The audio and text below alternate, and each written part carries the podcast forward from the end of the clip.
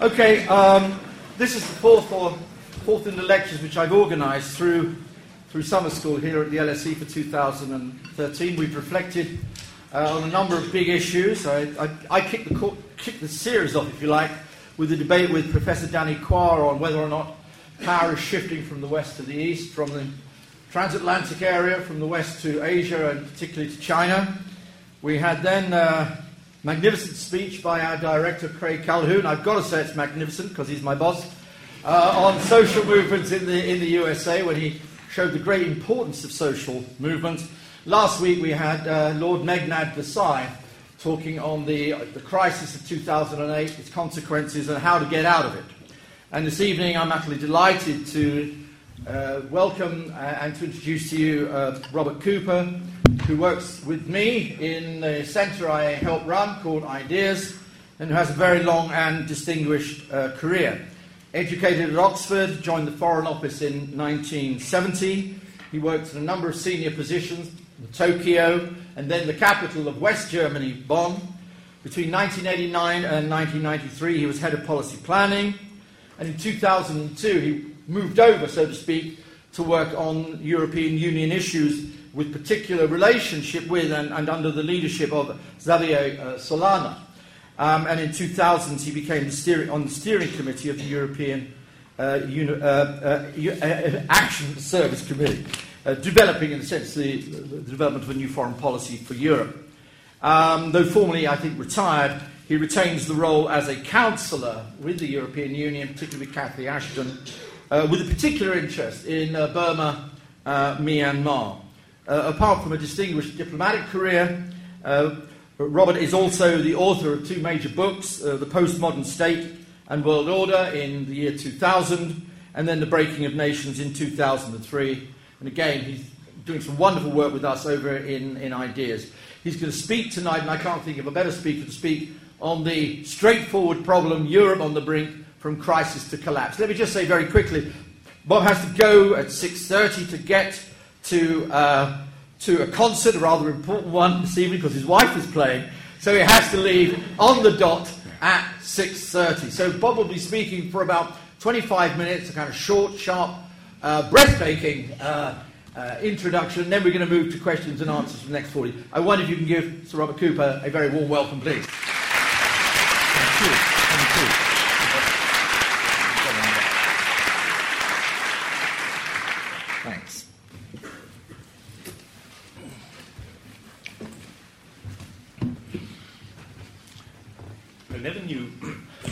Stand here, it's got a picture. Yes, you look at yourself. I know it's, it's quite disconcerting, uh, yeah. unless you're an egomaniac like me. Well, it, the title of the lecture says "Crisis or Collapse," and uh, I don't know about collapse, but uh, actually, crisis is a way of life if you're in government. Um, and if you if you look around the world, you can actually make a case for more or less anyone who's in crisis. China, uh, in 2005, uh, they had 87,000 what were called major incidents, which means that there was some kind of a demonstration or something of the kind involving more than, I think, 200 people. Um, and about 5% of those were riots. That was 2005, and it's probably double that number now. And there are problems in the USA. Good God, what is it? Is that my telephone maybe? I don't know. I don't know. That's um, probably China. Anyway, anyway. they, they've got fed up with this anti-Chinese propaganda already, Robert. You know. wonderful place. Yeah, I know. wonderful place, wonderful place. True. Um, Great people. anyway, there's lots of crises around, um, and actually Europe has had lots of crises. If you think back to 1945, uh, uh, this is a continent swarming with, uh, with refugees. Uh, there are civil wars going on here and there. There are attempted communist takeovers in some European states. There are successful communist takeovers in other European states. Uh, and then you go through, if you're, if you're British, you go through uh, a series of crises, post war crises about shortages, um, uh, foreign policy crisis, uh, partition in India, uh, terrorism in Palestine. Um, uh, France has Algeria, Britain has Suez, and so on. It goes, it goes on and on. Um, uh, even the European Union, a, a, fundamentally boring institution, has had, has had crises. It had empty chair crises at the beginning when the French boycotted. Uh, it had budget crises when Britain uh, uh, got its side. Um, it had energy crises. It had, uh, it had uh, 20 years ago, um, uh, really a bad crisis in its inability to do anything about the wars in the Balkans. It had a crisis over German unification. So, why is this crisis different? Mm. Um, uh, and I think you, you need to be careful about getting bored with this crisis, uh, particularly as you've now heard, in a way, two lectures on it. One about 2008, and now about the impact of that on the European Union. Um, uh, uh, the main thing to understand is that it's not over yet. Uh, and the second thing to understand is that it is actually dangerous for Europe. Um, it's dangerous for Europe because, because the European Union is rather weak. Uh, and I'll explain why later on. Um, uh, and this is about what does the European Union do? What's the European Union's kind of claim to exist? Well, one of the answers is that it has provided prosperity for Europe in the post war period. Uh, and if instead of providing prosperity, uh, it provides uh, endless uh, austerity, endless zero growth, and political instability, uh, then that will be a crisis. Uh, and there is a possibility of collapse. what is, when I say it's not over, uh, what do I mean? The, um, uh, first of all, Greece is not over. There's no doubt that Greek debt is unsustainable. Um, at some point or other, there's going to be a default. It probably won't be called a default, it'll be called a restructuring. There's been one already, but we'll have the second half of it soon. The, this time, um, uh, there will probably be less panic about the so-called restructuring, because most Greek debt is now no longer held by banks and individuals, it's held by the European Stability Fund. Um, but the result of that will be there will be a, uh, a real transfer of resources from, um, if you like, from the north to the south, uh, because this is going to be paid for by the European countries in the Eurozone, the ones that can afford it, that is to say, Germany and the others. Um, and so it will not be an attractive event, but it's necessary, uh, and it will probably and it will cause some trouble. Um, but I think everybody's expecting it, so probably it will be managed quietly if possible. Um, uh, uh, Portugal looks quite problematic. Um, I don't think that the levels of Portuguese debt are sustainable either politically or economically.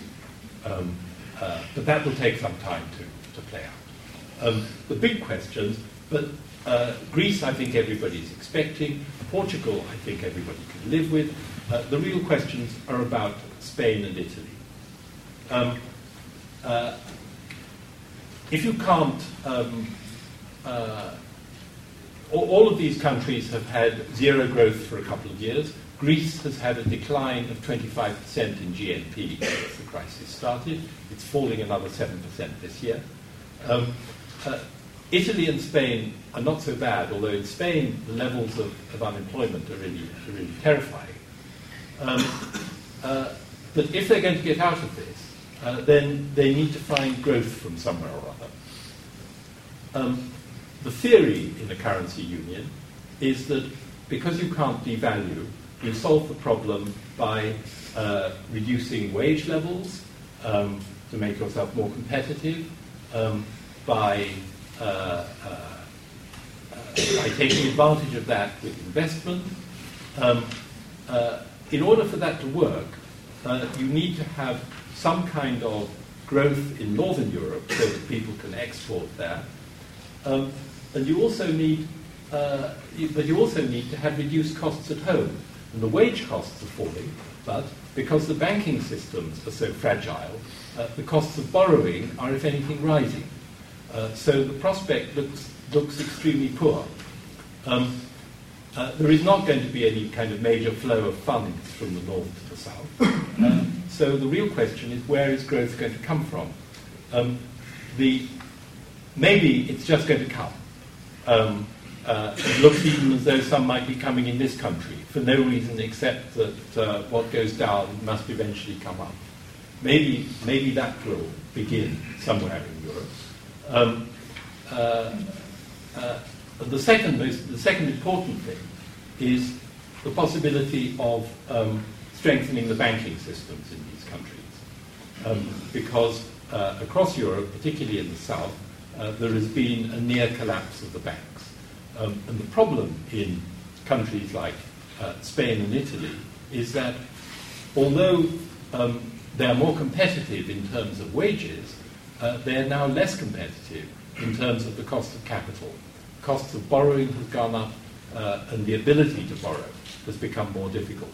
Some of the kind of regular supply chains uh, through which they made things, uh, imported stuff from, uh, from Germany, processed it, exported it back to Germany, that's become more difficult because of the, um, the, the extremely nervous state of the banks.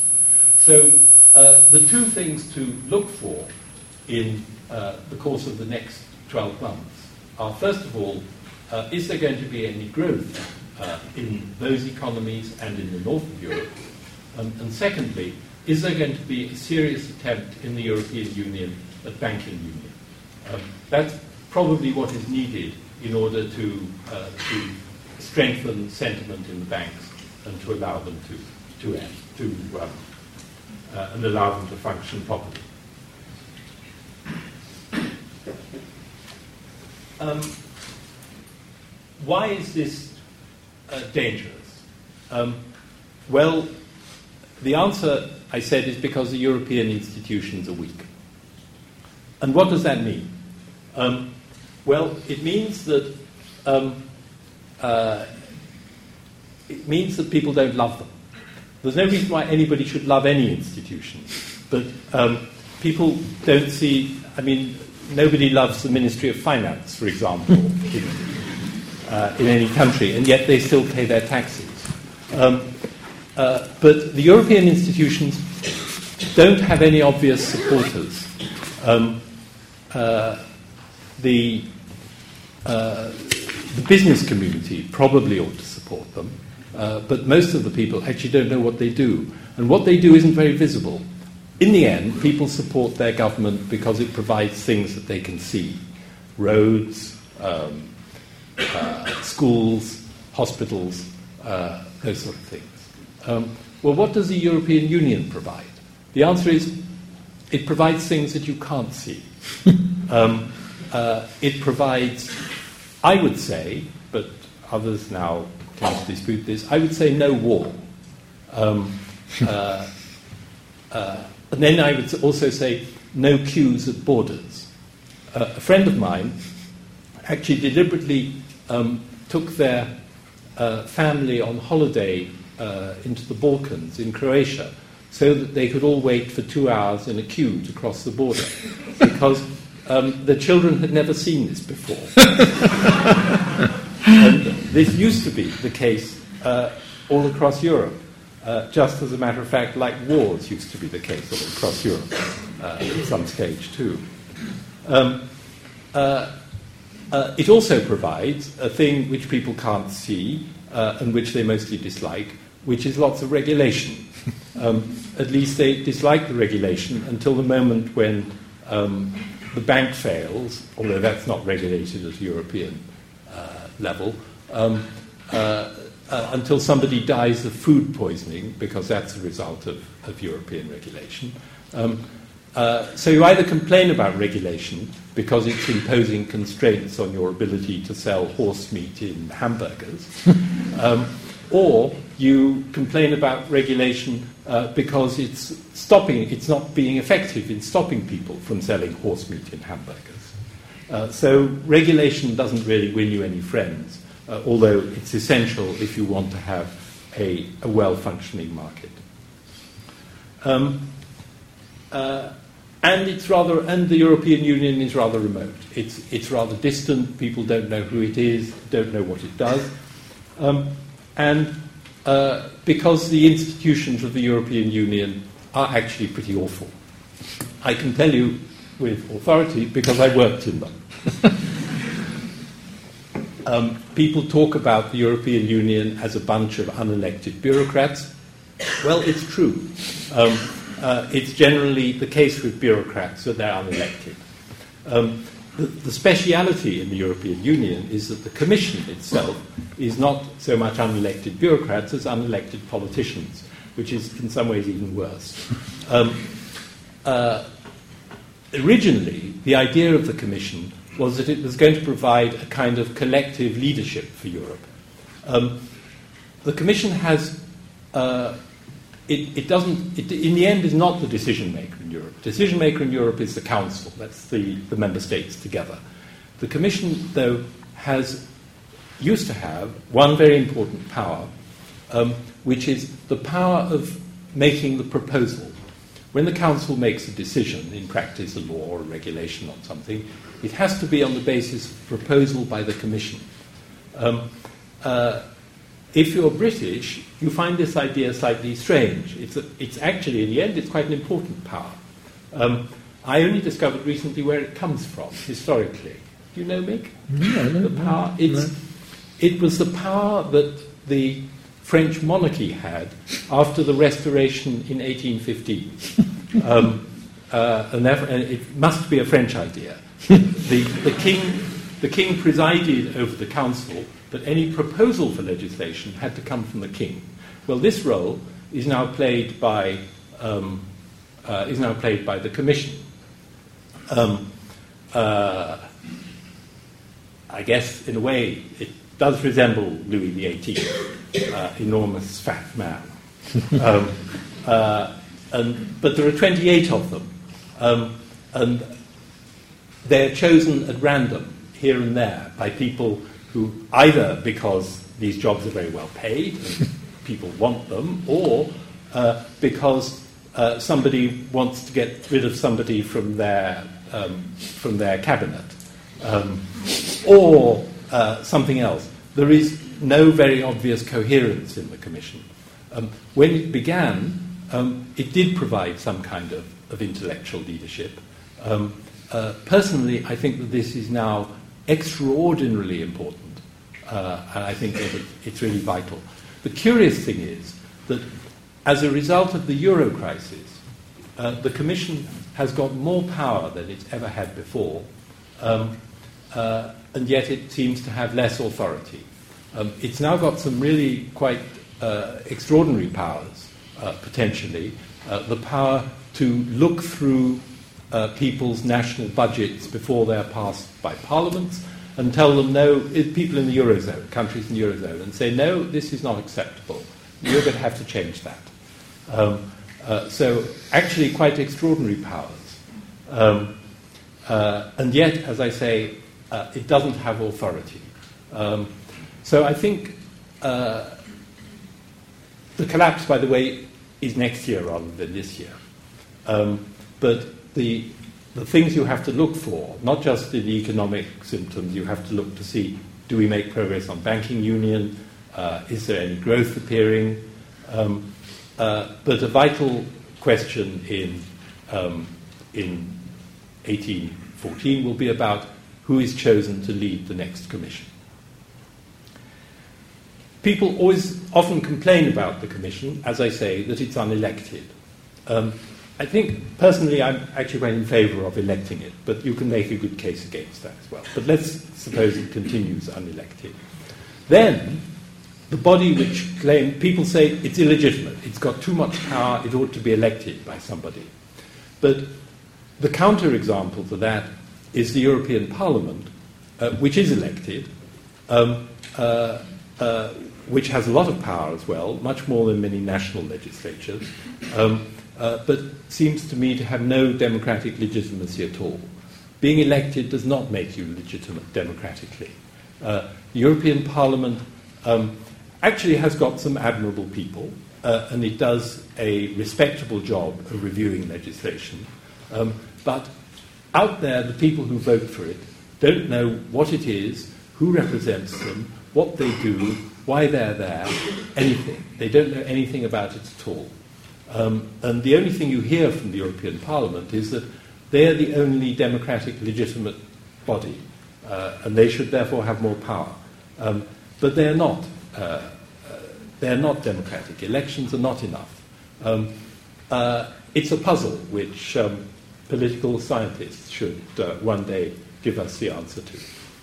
Um, the, um, the third body uh, is the body which does have um, democratic legitimacy, and that's the Council. Um, that consists of the, the, the, member states, the 28 member states now. Um, uh, and yet, that doesn't, uh, it's very difficult to get a body to, to function with 28 uh, when you're in a crisis.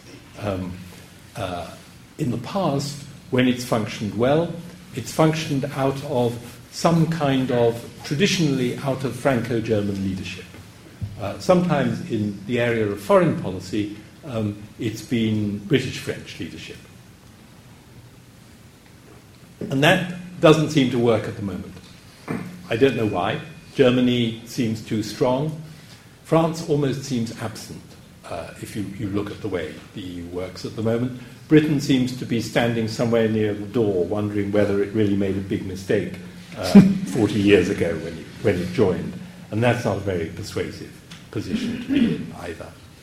Um, uh, and that's why I say, uh, well, the, the two elections that, the, there are two things that matter next year in this area. One is the choice of the new commission. Actually, what we need is a commission um, with authority, with trust of the member states, um, and with some kind of intellectual authority to deal with these very difficult and complicated questions. And the second, uh, the second change of personnel is going to be in the European Parliament. And the trouble with the European Parliament is that um, because nobody knows what it does or what it's for, and because it doesn't seem to have any real direct impact on their life, either they don't vote or they quite frequently make a protest vote. Um, at the best, if they're really serious voters, then they go and vote on some kind of national issue, which is, is irrelevant in the European context. But quite likely, we'll find that um, people like the Five Star Movement, Beppe Grillo's uh, Italian uh, internet party, will do well. Um, the Front National in France is very likely to do well. Um, and in Britain, um, this, I find, the unattractive party, UKIP, uh, may do rather well. Um, and we may finish with a European Parliament which actually demonstrates that it's not a serious body by its, by its membership. Um,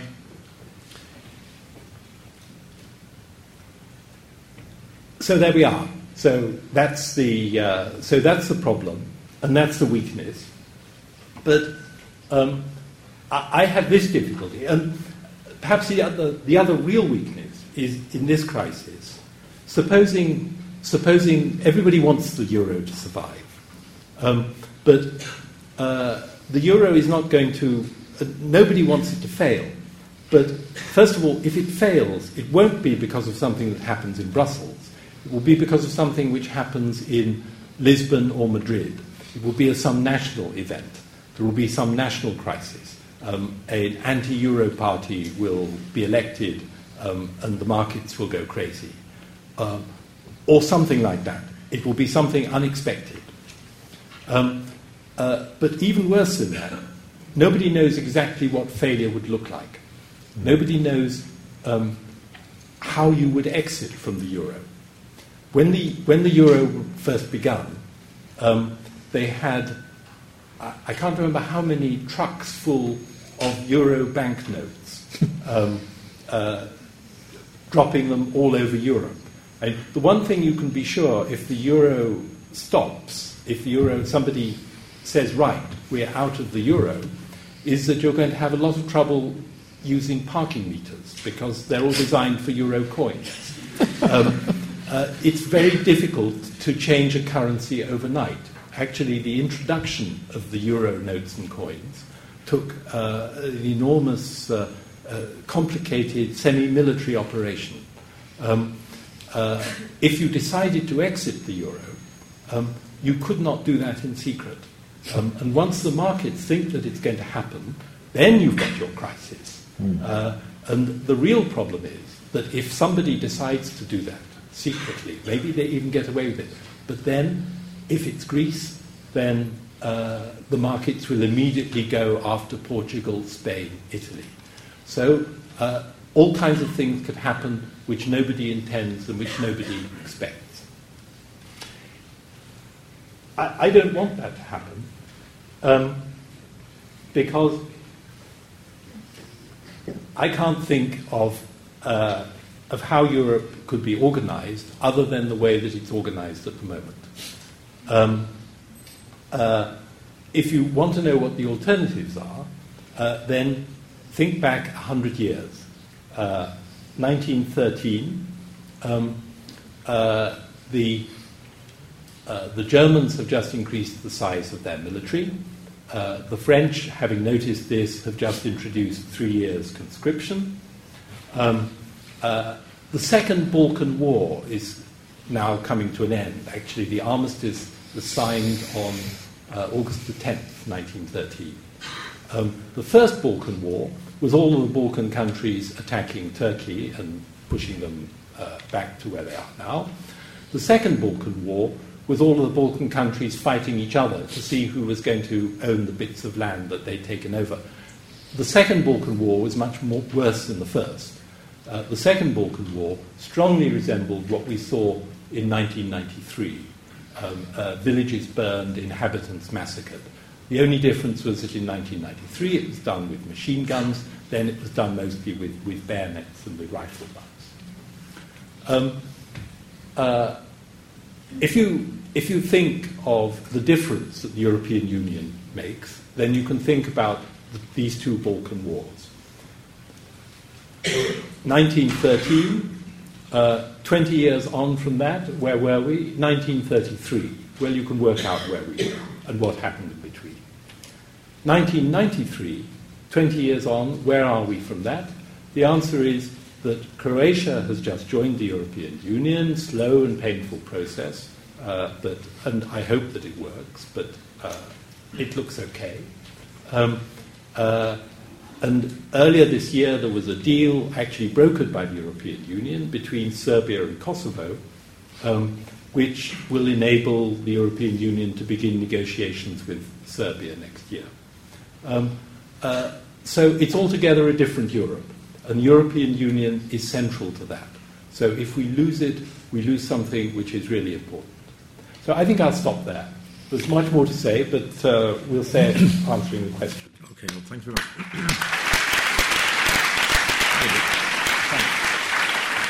I, I, deliberately asked Bob, uh, Rob to be pretty brief, just to give you some thoughts, some suggestions, and some ideas, and I think he's done all of those. And I think uh, let me ask, let me start the question rolling, Bob.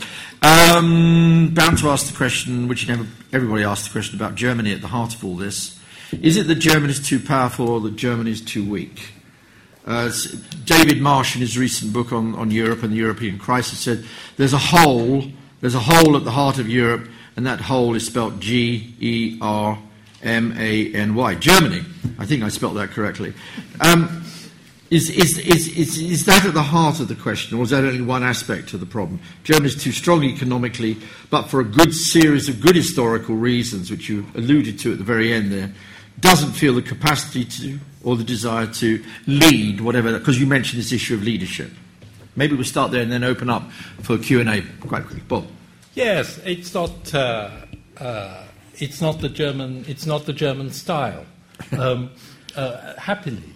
Um, uh, just after the war, the German football team had a big success, which represented kind of national revival. And mm. the coach was asked, "How was it you did this?" And he said, it was the Führerprinzip. Oh my God. And I think he got fired immediately Yeah, after that. I wonder. I wonder Well, why. Yeah, yeah. Um, Sense of humour. actually, uh, actually, Germans be, Germany's been, I think, consistently the best governed country in Europe since the war. Um, but it's been governed on the whole uh, in a rather modest way by people who were extremely clever but uh, didn't make a big fuss about it.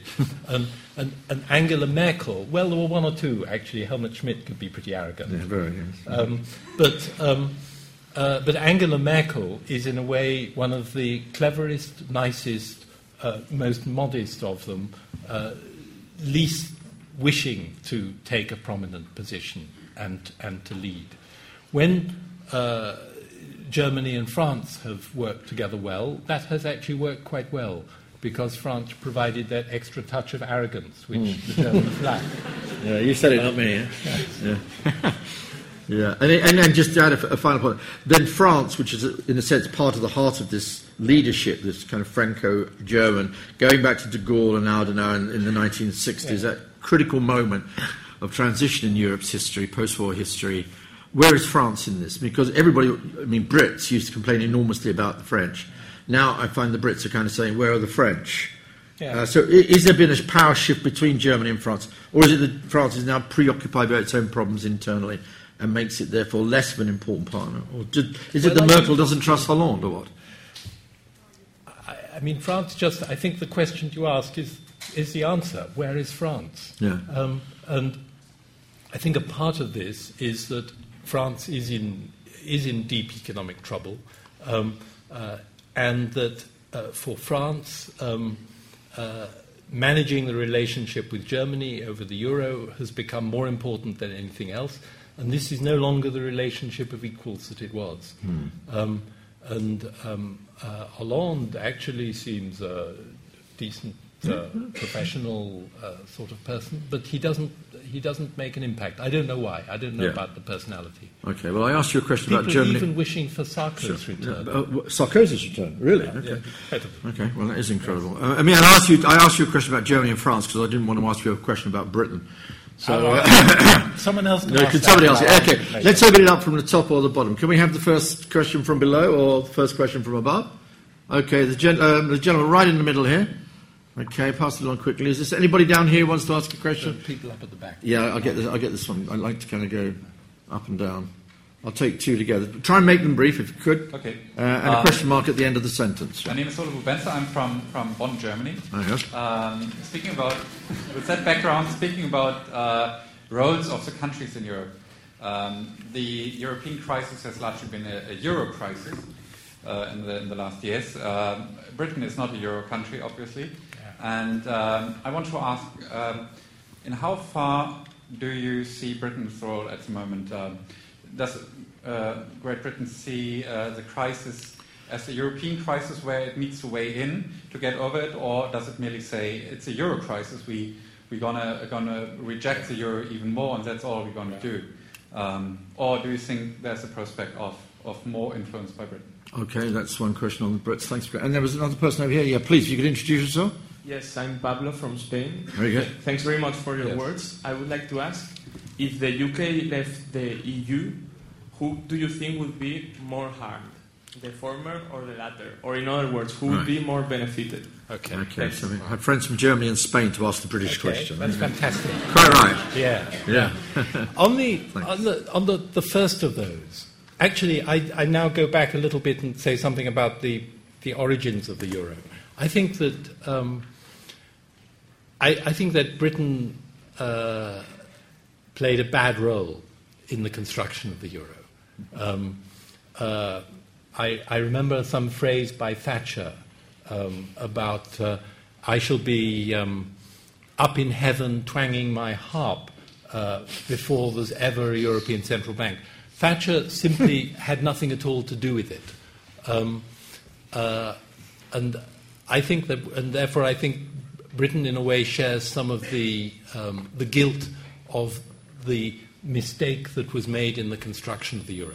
Again, this is purely personal. I'm not an economist. If, the, if you ask me what's wrong with the euro, I think my answer is that it was an enlightenment project. clever people sat down at a table and designed something and uh, were sure that it was going to work. Uh, I, I think that life is a bit more complicated than that, and that one ought not to kind of do make big decisions like that. I think one should do things gradually, organically. Um, later on, and I think that if Britain had been committed to Europe and to the euro, uh, I think it might have turned out a bit differently. We were more or less absent from the debate. Later on, when Thatcher was gone and John Major was here, um, he introduced an idea called the hard ECU. This has disappeared into the dustbin of history, unfortunately. But this was an attempt to create not a single currency, but a common currency. Mm. And the idea was that if you had had a common currency, which was actually going to be a very hard currency, the, the, it was called the hard ECU because it would always have been aligned with the strongest currency in Europe. So it would have been very attractive for people to hold their bank accounts in it, and it would have been usable as a means of payment throughout the, the whole of Europe. And you would have gradually found, over a period of years, that some countries, their currency would have been indistinguishable from the hard ECU. And well, then you could have, they could have gradually merged into it and dropped their national currency. That seems to me that it would have been a very sensible way to have proceeded, much better than the, the grand design, uh, which suddenly, whoosh, we had it. Uh, and then now we don't know how but to get do you out. think, Bob, just to follow up yeah. on the question from my friend up there, um, that now it looks like a massive piece of wonderful wisdom to have stayed outside the euro. I mean, because oh, that's what the Brits are now saying. Schadenfreude, we told you so, it never worked. Haven't we done well, blah, blah, blah. But Britain's been affected by this crisis, yeah, for goodness I mean, I, I, I, don't think that, uh, I don't think that, that Britain, if you look at the way that sterling has operated in the post-war period, I think it would have been rather silly for Britain to have joined the euro. And the one thing that would have happened if Britain had joined the euro is we would have had a housing boom like we never had before. And we've had some really awful housing booms. Uh, it would have been Ireland, but on steroids. I mean, I like interest rates in Britain were uh, systematically 2% below below European rates. So what would have happened? Everybody would have borrowed money and bought houses. I'm coming up to this question over here: the e- UK and the EU. But, uh, but Are we going to get out? And if so, what will happen? Or, or won't we get out? It doesn't matter. Well, um, uh, it's absolutely. I mean, if you ask really, what does the European Union do? Uh, the answer is, well, it mostly does regulation in order to make the market work. If the UK wants to sell stuff in Europe, it's going to have to follow the regulation anyway. So it's got a choice of um, being at the table when the regulations are made, and it gives you a little bit of influence. Actually, if you're British, quite a lot of influence over the regulations, or just accepting what regulations you get anyway. You can't mm. escape the regulation. It's just a question of whether you want to help make it. So actually, it's a no brainer. Who does it harm? Britain. Yeah. Absolutely clear. Yeah.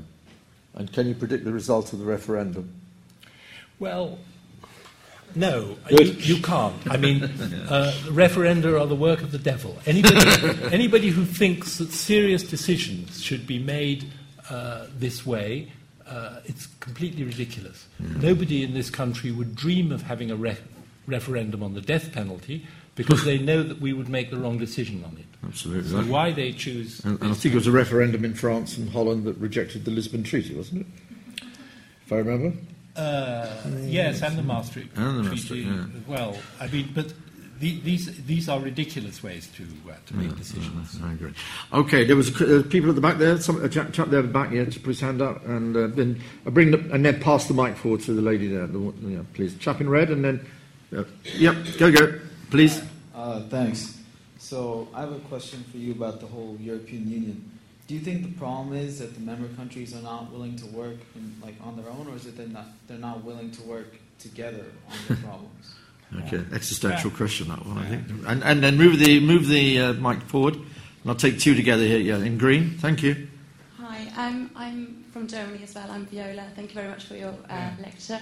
Um, I'm if I may come back to the uh, German question, um, if I yeah, call it like that, and I would like to ask you whether you think that the German leadership style, as it is at the moment, is sufficient, or whether one should um, follow the Polish foreign minister and say whether one would, um, yeah, because he said that he um, would rather see German activity than rather uh, In. German in activity, and he's yeah. Okay, so you've got an existential question, number one, if I might put it like that, and a, a German question again, about the German question. The, the existential question oh, do, they, do people really want to work together? If they can't work by themselves, why do they work together, and what are the advantages of working I mean, together? It's, Something like that. it's, that's not really a question about the euro, because with the euro there's no choice.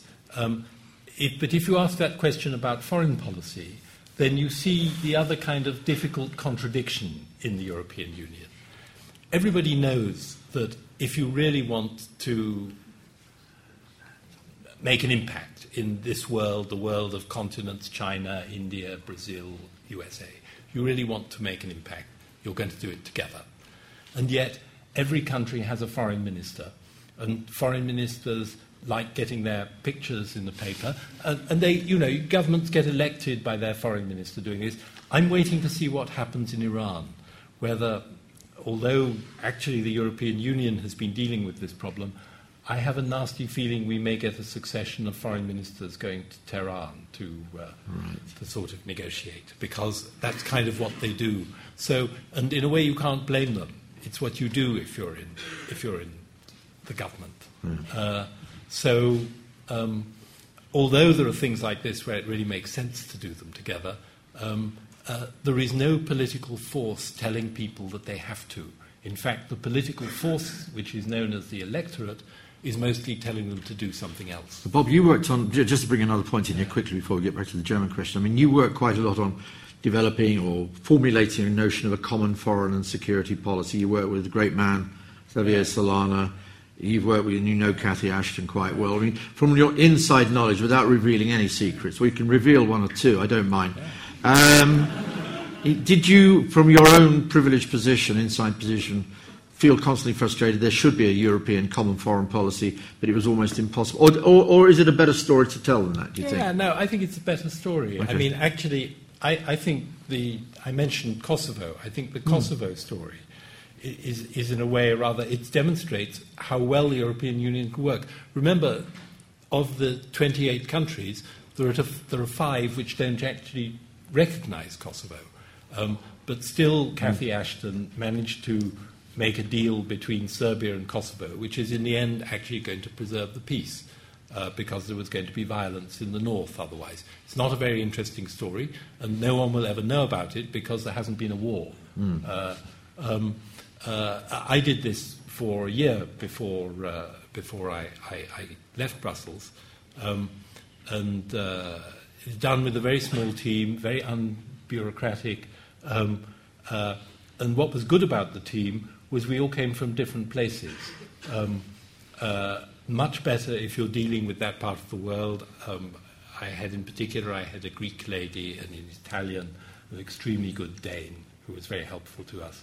Uh, but people like the Greeks and the Italians understand the Balkans much better than people like the Brits do because they understand power in a different way.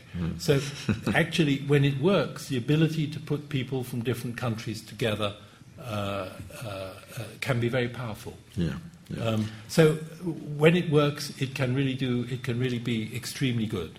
yeah. Um, and then the German question again. Which aspect of the German? I think it was the Polish foreign minister's advice that Ah, Germany be stronger. right. It's very strange to hear a Pole saying that, but nonetheless, there you go. I mean, on the Work question. that of- one out. It's on the- interesting. on the All question ironies. of the uh, on the question of the euro, and first of all, um, actually, I think Angela Merkel is head and shoulders above everybody else in, Yeah. in Europe.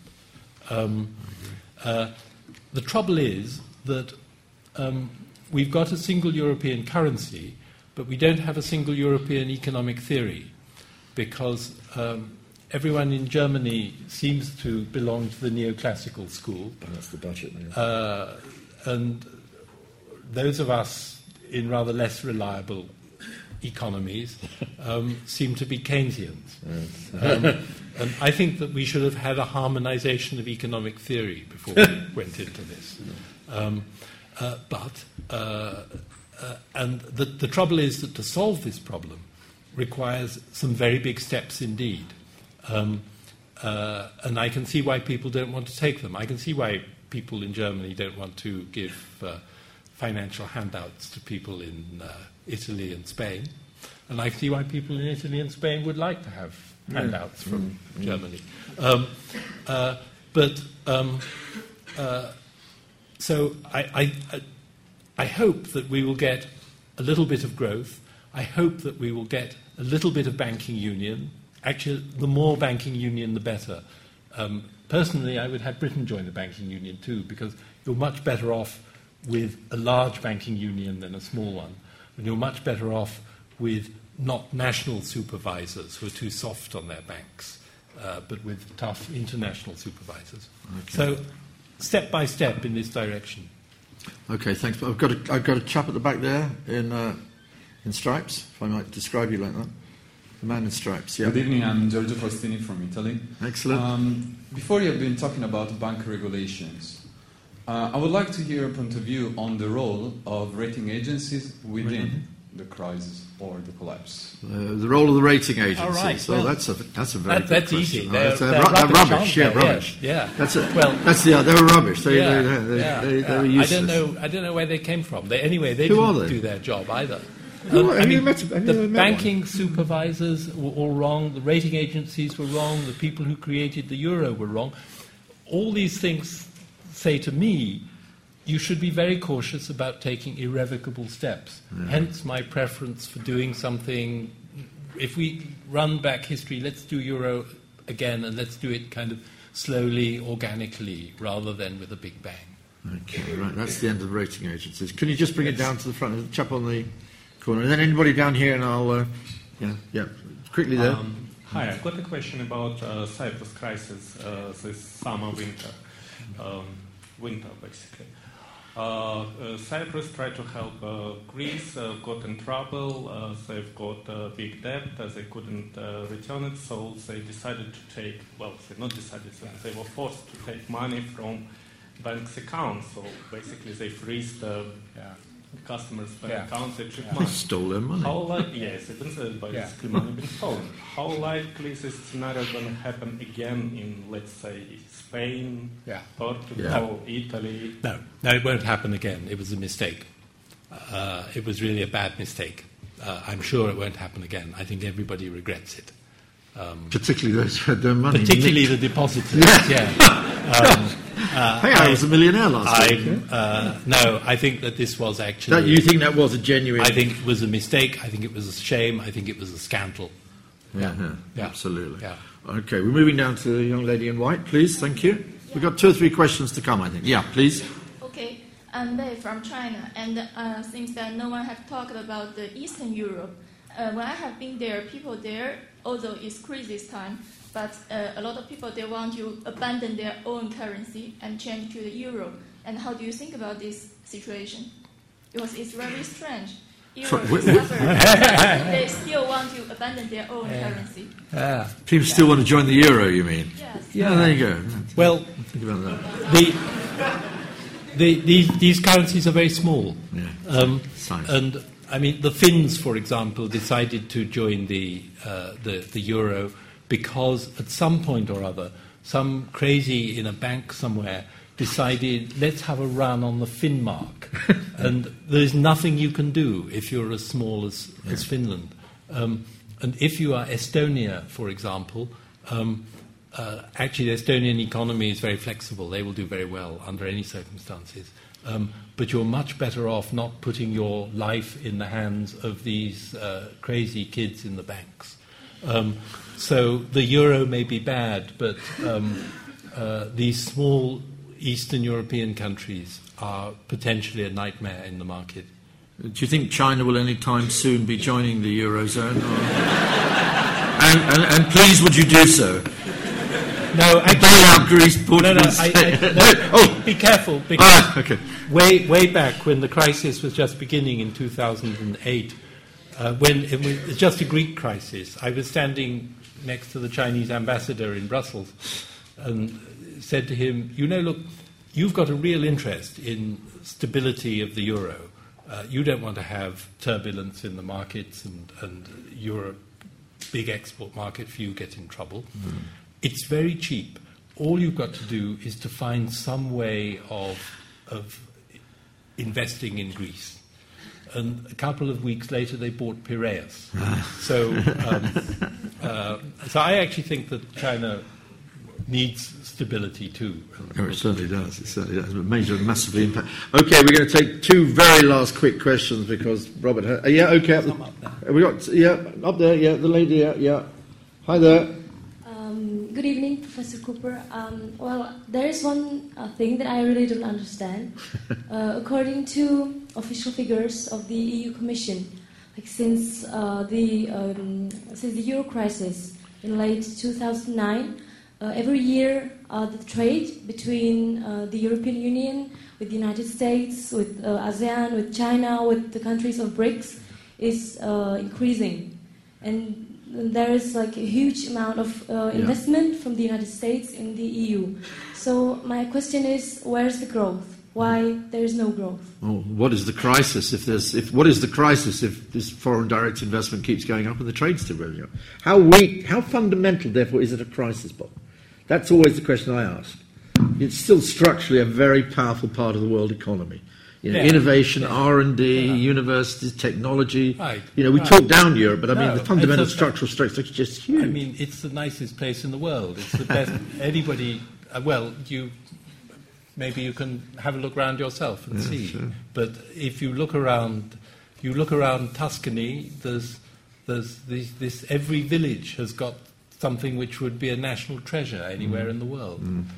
Um, uh, no, this is a wonderful place to live. Um, my, the answer to the question is um, uh, I, I, bet you'll find that a large amount of the uh, extra exports were coming from Germany in the north, um, and they were happening because the weakness of the euro has been quite good for the countries with strong manufacturing. Exactly. Um, uh, the, the, the, so the crisis is kind of quite localized. In a national economy, what would happen is there would be some flow of resources from the prosperous bit to the less prosperous bit.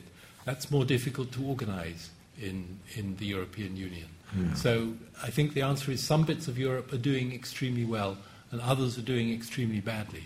Check with the Spanish friend. Yeah. Okay, I'm going to take. Well, I'm going to take. Uh, okay, I need one more question. And uh, yeah, the man with the hand up, chap with the hand up. I've just asked two of my students to ask questions. That sounds like favouritism. Anyway, one of my students, please ask a question. Sorry about that, guys. Uh, good evening. Um, I'm Lynn. I'm French, and thank you for your lecture. Um, I want to ask earlier, uh, you mentioned that um, uh, one of the problems with the EU was that the institutions were weak. So, for example, you mentioned yeah. the problem of transparency and yeah. all this stuff. So, um, would you be in support of any institutional sh- changes, yeah. and if so, which ones? Yeah. yeah. Okay. We'll make that last question. Sorry. Wow. Well, the answer is yes. I, I think that we really need to. Uh, uh, I, people are right when they say the Commission is a bureaucratic nightmare. In some ways, it is. The Commission itself, the 28 people, it's too much. You cannot provide the kind of intellectual leadership that, which is really its job with 28 people. Um, uh, but also the bit underneath it, all of the bureaucrats. So they're not as many as people say. Actually, this is pretty awful. Uh, very good people, very badly organized. Um, uh, so I think that uh, the European Parliament basically, I think, is a failure and needs to be completely re examined, if not abolished. Um, uh, we need some kind of democratic contact, but the European Parliament doesn't provide it. Um, uh, so I actually think that we ought now slowly to begin reflecting about this because I think the, t- the thing is this is Europe is too valuable to let it go on in this uh, rather rather messy, unattractive, ill-organized way. There's an enormous uh, project that needs to be done slowly and carefully and thought about. Okay, on that uh, upward and uh, more optimistic note, uh, I'd like to bring the proceedings from this evening uh, to a conclusion. Thank you again for all of your great questions. And I wonder if you could say thank you to Bob. There is, by the way, a, sorry.